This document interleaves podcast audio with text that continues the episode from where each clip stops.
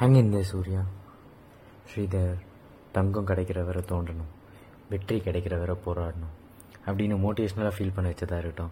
ஐய என்ன மச்சான் டியூஷன்லாம் போகிறா I comment your life and I sweep you off your feet அப்படின்னு லவ்வை ஃபீல் பண்ண வச்சதாக இருந்தாலும் சின்ன வயசுலேருந்து எனக்கே தெரியாமல் சினிமா என் கூட ஒரு க்ளோஸ் ஃப்ரெண்டாக எப்போவுமே இருந்திருக்கு.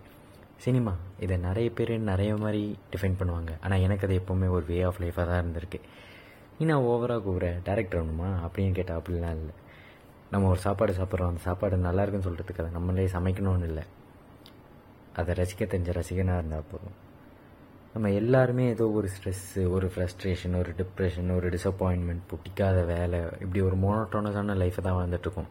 ஆனால் இது எல்லாத்தையும் ஒரு மூணு மணி நேரம் மறக்க வச்சு நம்மளை சிரிக்க வச்சு நம்மளை யோசிக்க வச்சு எப்போவுமே கூடவே இருந்து நம்மளை கட்டி ஆக்ட் பண்ணிக்கிற ஒரு நல்ல ஃப்ரெண்டாக தான் சினிமா எப்போவுமே இருந்திருக்கு.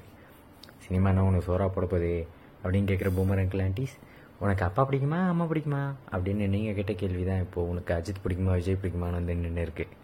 ட்ராவல் பண்ணு ப்ரோ லைஃப் சூப்பராக இருக்கும். துட்டு நீயா கொடுப்ப ப்ரோ அப்படின்னு கேட்கணும்னு தோணுச்சுன்னா கேட்டுருங்க. கேட்டுட்டு உங்களுக்கு பிடிச்ச படத்தை போட்டு பாருங்கள் அதுவுமே ஒரு ட்ராவல் மாதிரி தான் இருக்கும் அப்ளிகேஷன் ஃபார்மில் உன் காஸ்ட்டு சப்காஸ்ட்டை ஃபில் பண்ண சொல்கிற எஜுகேஷன் சிஸ்டமும் இங்கே தான் இருக்குது எந்த வேற்றுமையுமே இல்லாமல் எல்லாரையுமே பக்கத்தில் உட்காரிக்கிற தேட்டர் சிஸ்டமும் இங்கே தான் இருக்குது நீங்கள் அவாலா அப்படின்னு கேட்குறவங்க மத்தியில் நீ யார் ஃபேன் ப்ரோ அப்படின்னு கேட்குறது எவ்வளோ பெட்டராக தான் இருந்திருக்கு.